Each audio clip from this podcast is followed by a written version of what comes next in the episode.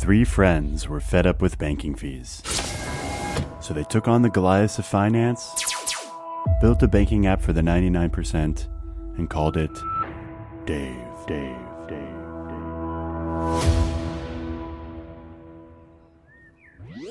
Dave. Now, millions trust Dave over big banks to get them up to $500 instantly with extra cash. No interest, no credit checks, or late fees. So if you're in a pinch and need some extra help, go to dave.com and think of it as a helping hand from future you. Go to dave.com to get started today. That's D A V E dot com. Sign up for an extra cash account and get up to $500 instantly. For terms and conditions, go to dave.com slash legal. Instant transfer fees apply. Banking services provided by Evolve Bank and Trust. Member FDIC.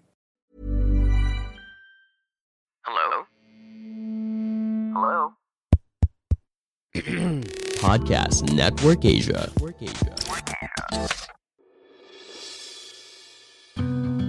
Sekarang Stoicast ID telah didukung oleh Podcast Network Asia. Buat teman-teman yang ingin mempelajari lebih lanjut tentang podcast atau kalian ingin tahu gimana caranya memonetisasi podcast, boleh banget kepoin dan ikutin media sosial Podcast Network Asia atau melalui situs web di podcastnetwork.asia. Dan untuk mempermudah proses monetisasi, daftarkan podcast kalian di podmetrics.co secara gratis.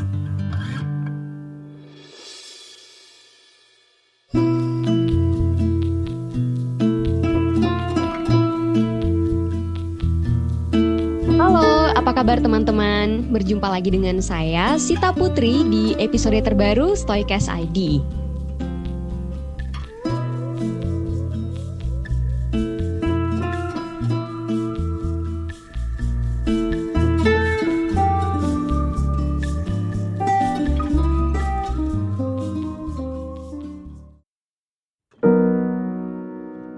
Hal pertama yang muncul di pikiranmu ketika mendengar kata media sosial?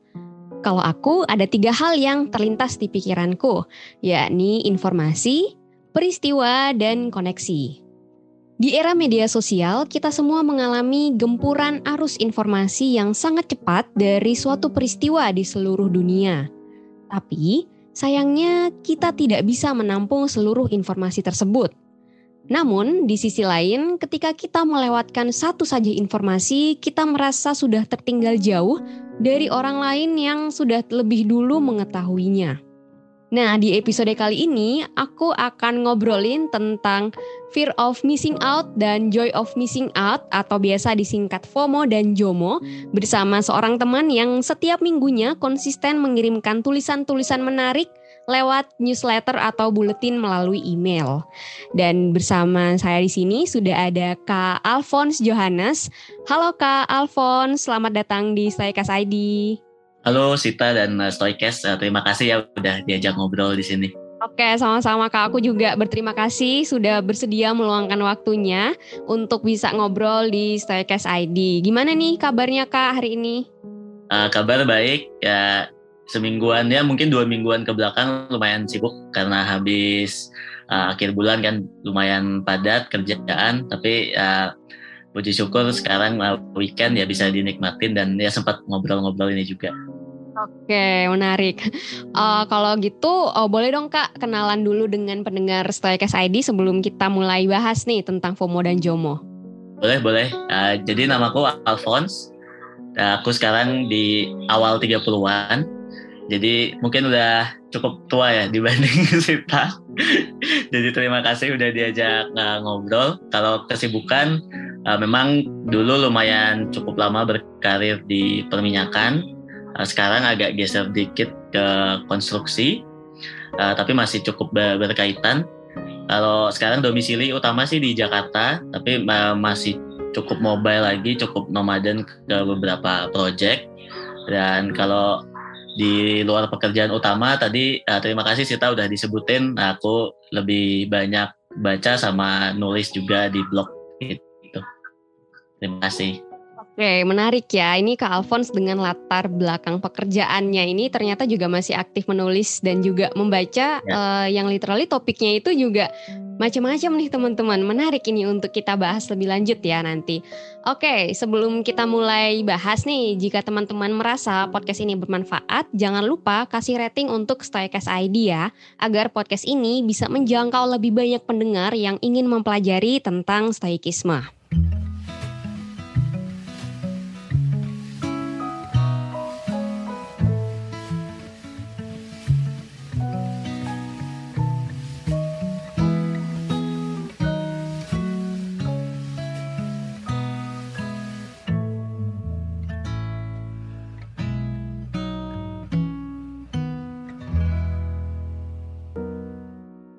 Hadirnya media sosial saat ini secara positif membuat kita lebih mudah membangun koneksi dengan orang lain. Namun, media sosial juga membawa sisi negatifnya, yaitu kita menjadi kecanduan bermedia sosial dan efeknya kita mengalami apa yang disebut FOMO atau fear of missing out. Nah, dari pengalaman Kak Alphonse nih, apakah FOMO ini tuh hanya berhubungan dengan aktivitas bermedia sosial aja atau sebenarnya ada juga nih aktivitas lain yang bisa melibatkan FOMO gitu. Oke, uh, ini menarik sih pertanyaannya. Karena aku juga uh, apa beberapa minggu ke belakang kan udah mulai banyak kerja di luar rumah segala macam di jalan gitu ya. Jadi uh, sebenarnya sebelum sosial media bisa dibilang ya orang sih ada aja FOMO-nya gitu. Jadi misalnya gini, kalau misalnya mungkin kita pernah juga gitu, kalau lagi di jalan Nah, tiba-tiba ada keramaian di pinggir jalan gitu, ada orang uh, berkerumun gitu. Sering gak sih ngelihat tiba-tiba uh, satu atau dua motor lain ikut ikut nimbrung tuh pengen tahu itu ramai apa malah jadi ramai ngumpul pengen tahu apa gitu. Uh, pernah ngalamin gitu nggak kira-kira sih Pak? Pernah sih kayak ih apa itu kok rame-rame kenapa ya celingak celingung atau ya, apa ya, kan? memperlambat kendaraan lagi, gitu ya kan? Lagi di jalan gitu. Iya iya jadi kayak ini padahal ujung-ujungnya yang makin ke belakang nggak tahu tuh apa yang kejadian. Karena udah eh, ramai kerumunan tapi jadi penasaran juga malah jadi makin berkerumun gitu. Jadi aku kemarin sempat kepikiran iya ya sebenarnya ya mungkin uh, basicnya manusia ya uh, bias ada tendensi sebagai makhluk sosial pengen tahu gitu pengen tahu eh ada apa sih tuh uh, orang lain lagi ngapain ya? gitu. Itu kenapa rame-rame gitu. Jadi di luar media sosial ya sebenarnya mungkin memang kita ada tendensi untuk uh, pengen tahu atau mungkin sekadar kepo gitu. Atau mungkin kita uh, diri kita dengan yang lain. Dan memang dengan adanya media sosial ya kerasa sih makin teramplifikasi gitu atau makin kerasa banget. Uh, karena informasi benar-benar ada di tangan kita ada di ujung jari kita gitu. Jadi kayak uh, misalnya sebelumnya kayak gitu kan tadi kita misalnya lagi mau jalan ke kantor atau ke kampus eh ternyata ada keramaian apa di pinggir jalan kita duduk di rumah gini aja di tangan kita tuh mau cari apa aja bi hampir bisa dibilang bisa gitu dengan adanya internet dan sosial media gitu. Kalau dulu mungkin uh, lihat kanan kiri tetangga doang gitu kalau sekarang ya yang ada di gadget atau di handphone kita tuh ya berbagai macam informasi sih. Jadi uh, bisa dibilang sangat berkaitan sih apa uh, perasaan FOMO atau takut ketinggalan ini dengan uh, makin biasanya penggunaan media sosial gitu. Oke, okay. kemudian ada nggak kak aktivitas lain gitu yang bisa melibatkan FOMO kayak Misal nih kalau yang sekarang itu kayak orang tuh nggak mau ketinggalan dengan suatu instrumen investasi yang baru. Kayak kemarin yang lagi rame kripto gitu kan.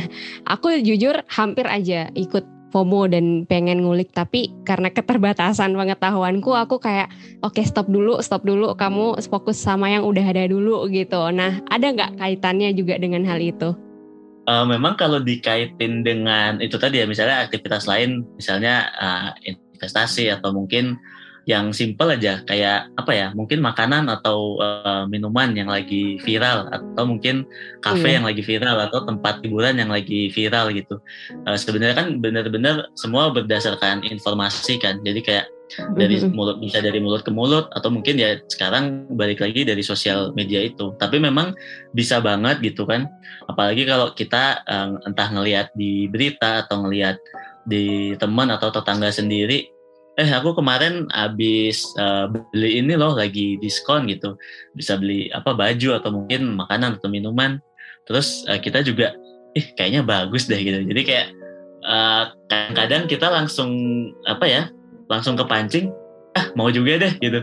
Kadang-kadang kita udah udah nggak sempet kayak Sita tadi gitu kan ah stop dulu deh kayaknya belajar dulu gitu. Tapi sering kali juga ya aku juga masih sering gitu kayak apa ya wah uh, kayaknya menarik tuh boleh deh coba beli gitu. Misalnya kita memang ada uangnya atau gimana gitu itu gampang banget. Uh, apalagi kalau apa ya ya aktivitas sehari-hari kita gitu uh, apa kita lakuin terus menerus gitu tanpa kadang-kadang uh, tanpa kesadaran yang penuh gitu kan. Jadi kayak oh ini uh, ada makanan baru yuk coba yuk ada tempat baru ini yuk uh, nongkrong di situ yuk. Jadi kayak memang uh, FOMO itu kan aku coba baca-baca juga. Banyak yang mendefinisikan kalau apa ya kita tuh cemas gitu. Kalau uh, ketinggalan sesuatu yang lagi happening sesuatu yang lagi uh, ramai diomongin orang atau ramai dilakukan orang gitu. Itu bisa juga. Mungkin uh, yang gampang lagi uh, nonton gitu film gitu wah ini hmm. uh, atau mungkin uh, series atau drakor apa gitu. Wah ini teman-teman udah pada nonton itu aku belum nih ya jadi kadang-kadang kita ada perasaan juga nggak enak gitu kalau uh, aduh aku kok nggak nggak bisa nyambung dengan obrolan mereka karena mereka udah melakukan ini atau udah nonton itu. Bisa juga se seperti itu sih Sid, yang kulihat Iya ya betul juga ya. Karena apa ya orang kan cari bahan topik gitu ya untuk ngobrol dengan orang ya. sedangkan mungkin kalau orang yang kita ajak ngobrol lagi ngobrolin sesuatu yang kita nggak tahu ngobrolin apa gitu kita jadi bikin kita tuh ngerasa kayak ketinggalan gitu sih. Nah uh, aku pengen tarik ke yang lebih terkait pekerjaan gitu karena Kak Alphonse kan backgroundnya sudah bekerja gitu. Ya. uh, dengan pergerakan dunia yang serba cepat ini nih Kak kan kita dituntut hmm. oleh lingkungan juga nih untuk melakukan segala aktivitas dengan ya. cepat yeah. gitu atau istilahnya sekarang uh, hustle culture gitu. Nah, hustle culture ini itu kan sebenarnya kayak kita tuh buat dituntut buat sat set sat set gitu kayak harus cekatan lah harus apa-apa itu harus sesuai dengan target tapi juga dituntut dengan waktu yang singkat gitu. Nah, seberapa erat sih Kak kaitannya antara FOMO dan hustle culture ini gitu? Uh, kalau FOMO sama hasil culture, menurutku memang ya perlu dilihat ini sih konteksnya masing-masing lagi. Karena eh, nggak uh, dipungkiri di beberapa pekerjaan atau mungkin semua pekerjaan ya. Karena aku juga yeah, iya. membandingin yeah. pekerjaan yang sebelumnya dengan yang sekarang. Namanya tuntutan pekerjaan kan ada aja gitu. Mau yang kerja atau mungkin bahkan yang jadi pengusaha gitu. Kalau dibandingkan dulu dengan dengan kuliah mungkin uh, cukup jelas ya tugas atau paper atau kerja kelompok atau untuk presentasi gitu kan. Tapi kan uh, sebenarnya di situ uh, dari kita kuliah gitu ada aja tuntutannya gitu. Tapi makin ke sini uh, karena itu tadi apa informasi semua makin terhubung semuanya pengen pengen cepat gitu. Kadang-kadang dari dari teman kantor atau mungkin dari uh, klien kita pengen eh ini bisa nggak? Langsung harus langsung dibalas gitu. Uh, kerjaan yang ini harus selesai hari ini.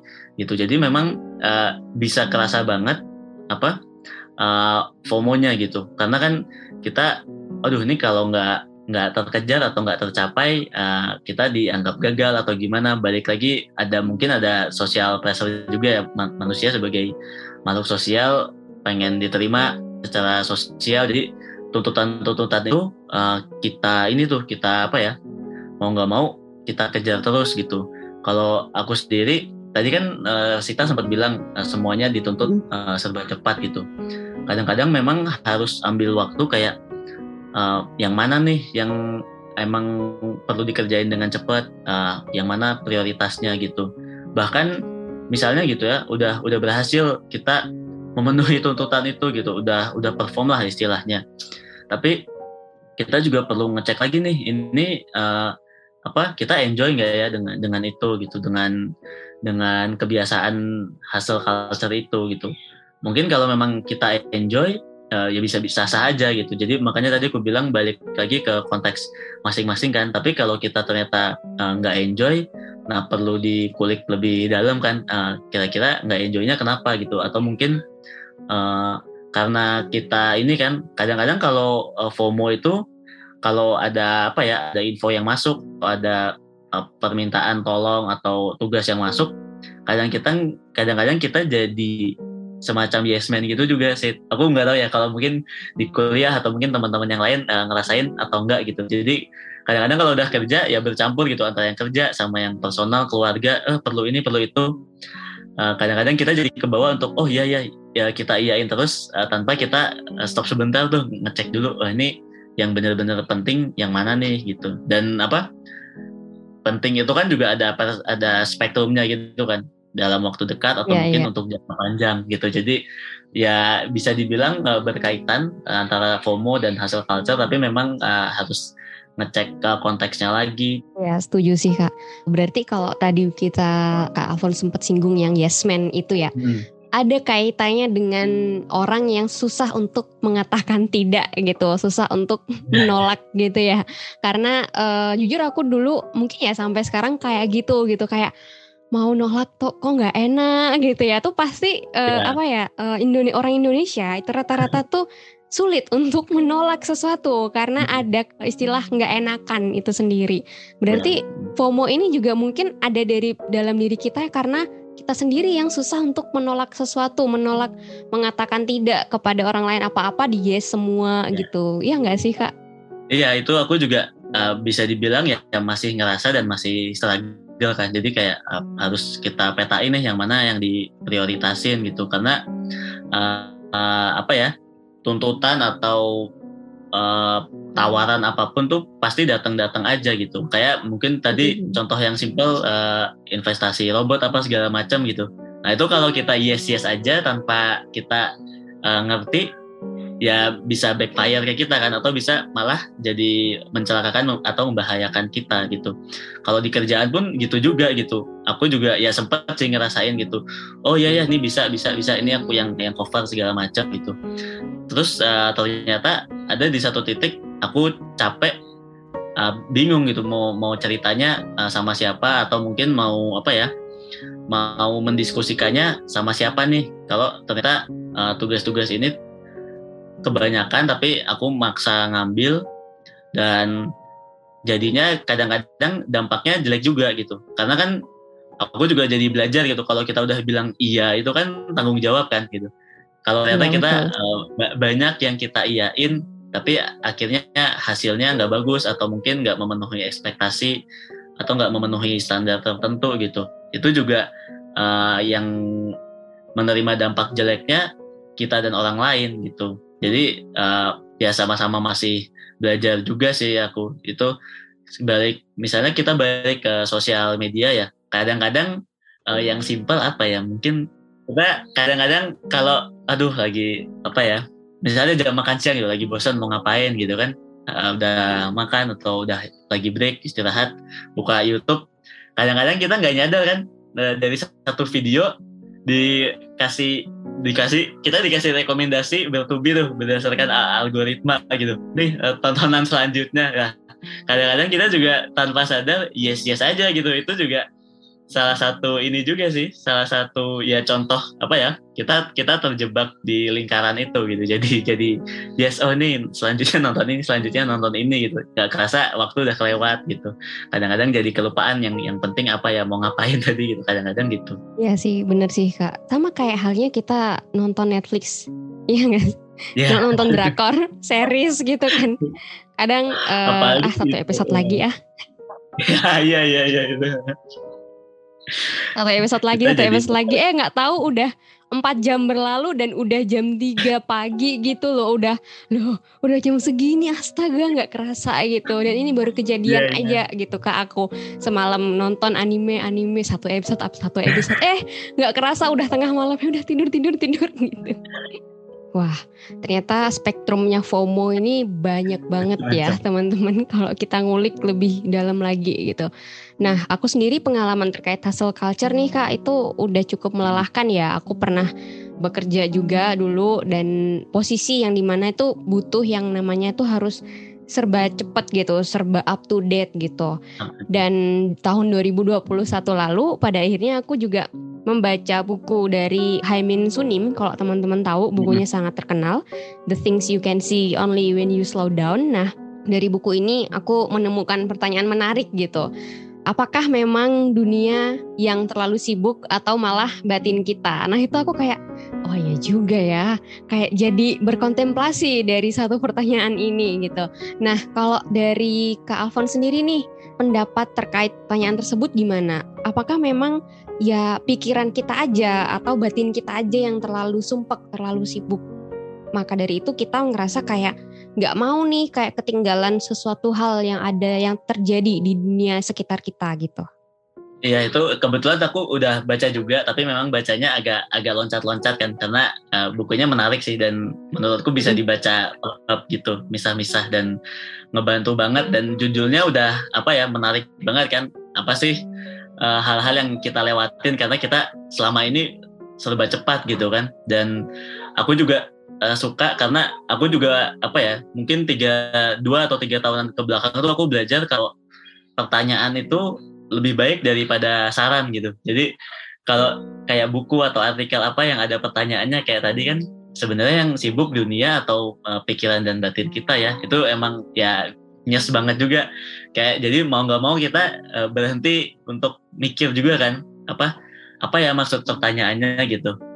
Setelah selama ini kita apa ya kayak disuapin uh, feed, uh, timeline segala macam informasi berita kita serap terus tanpa kita sempat uh, stop mikir sendiri gitu. Jadi dikasih pertanyaan gitu uh, bagus banget buat kita ambil waktu. Ya sebentar lah mungkin ya barang lima menit atau mungkin tiap weekend kita coba uh, apa ya seminggu ini sibuk ngapain aja ya gitu. Yang yang kayak jadi nanya balik ke diri sendiri gitu. Kesibukan yang udah kelewat ini ya angka seminggu ini gitu bermanfaat nggak sih buat aku dan orang-orang sekitarku gitu. Atau kalau sekarang kerja ya paling nggak bermanfaat buat kantorku gitu. Karena ujung-ujungnya uh, akan bermanfaat buatku juga kan. Seringkali kan kita uh, susah susah fokus kan. Karena apa? Uh, pikiran kita penuh batin kita penuh.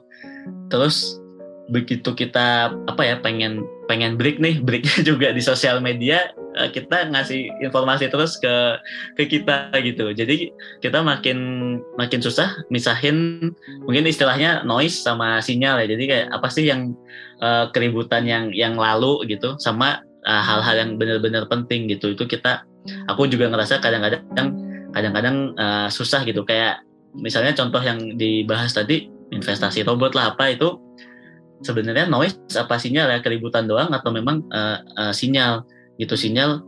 Mungkin tadi uh, Sita atau kita berhasil uh, stop gitu. Eh kayaknya ini noise nih nggak nggak penting nih. Yang penting kayaknya aku harus belajar dulu sebelum apa menginvestasikan uangku. Kayak gitu. Jadi pertanyaannya itu bagus uh, karena memang uh, apa ya memilah-milah distraksi itu susah gitu. Jadi otak kita udah kebiasa sibuk dikasih informasi disuruh diam gitu. Lima menit aja uh, apa mungkin bisa ngetes teman-teman gitu. Gampang ternyata gitu lima menit misalnya ngantri ATM gitu ngantri di ATM ngantri doang gitu. Ngantri doang ngelihat situasi sekitar nggak nggak buka HP nggak apa gitu. Lima menit ternyata susah gitu. Aku kadang-kadang iseng aja nyoba eh apa kayak kayak tangan kita udah istilahnya udah kebiasaan gitu. Udah muscle memory ambil kantong ngecek HP gitu. Kayak ada apa lupa kita lagi lagi mau ngapain. Itu uh, penting sih. Kayak apa ya memang pikiran sama batin uh, walaupun pikirannya ada terus dan mungkin sibuk gitu. Tapi ya pelan-pelan ya perlu dilatih kayak oh stop sebentar apa yang penting apa yang penting. Apa ya mana yang distraksi mana yang bukan. Gitu sih. Oke. okay. Ini ada kaitannya juga ya kalau misalnya aku coba tarik benangnya itu kayak tadi yang Kak Alphonse bilang kita otomatis nunggu gitu ya. Aktivitas hmm. menunggu itu kan kalau dulu tanpa adanya HP yang dengan media sosial kan entah itu kita baca buku atau bisa juga yeah. kita baca koran gitu ya Kak. Nah, ada kaitannya dengan habit itu sendiri gitu. Karena kadang kalau otomatis gitu kan kayak oh ini udah kebiasaanku kalau nunggu aku pasti megang HP gitu. Nah ya. uh, ini menarik karena kalau misalnya aku pengen tanya, aku pengen kepo. Kalau Kak Alfon sendiri nih ada nggak cara yang Kak Alfons lakuin untuk biar kita tuh nggak yang apa ya ngerasa kayak melakukan sesuatu yang ya itu tadi terbiasa dengan buka HP, buka media sosial. Karena kan tadi Kak Alfons bilang kita nyari istirahat dengan buka media sosial pun itu udah jadi backfire ke kita gitu karena informasi Yeah. lagi yang kita dapetin gitu. Nah, ada nggak kak cara yang mungkin kak Alfon sedang lakukan atau pernah dilakukan dan cukup berhasil gitu? Iya, jadi eh, memang apa ya? Tapi misalnya sekarang masih banyak yang kayak gitu karena kadang-kadang aku pun juga gitu kan. Mau nggak mau ap- aku beberapa baca di beberapa artikel eh, dan ada penelitiannya juga gitu. Kadang-kadang orang udah apa ya, udah cemas pikir pikirannya penuh gitu terus eh, ya udahlah ngelihat ngelihat feed aja ngelihat eh, story orang lagi ngapain. Eh, kalau memang kita kayak apa ya? Yang standar mungkin bisa kita coba ya di benar-benar dikasih waktunya gitu. Kalau memang kita mau melakukan itu, aku pengen lihat nih teman-temanku lagi ngapain atau misalnya uh, artis atau idola favorit kita lagi ngapain atau lagi uh, ngeluarin karya apa atau gambar atau musik gitu. Uh, nggak apa-apa, tapi yang penting kita uh, sadar coba batasin pelan-pelan gitu. Itu yang kadang-kadang susah kan, gitu. Jadi kayak uh, misalnya emang masih apalagi sekarang kerjaan kuliah juga semua terkonek di HP kan yang simple yang aku coba lakukan sih itu jadi no- notifikasinya benar-benar diatur banget gitu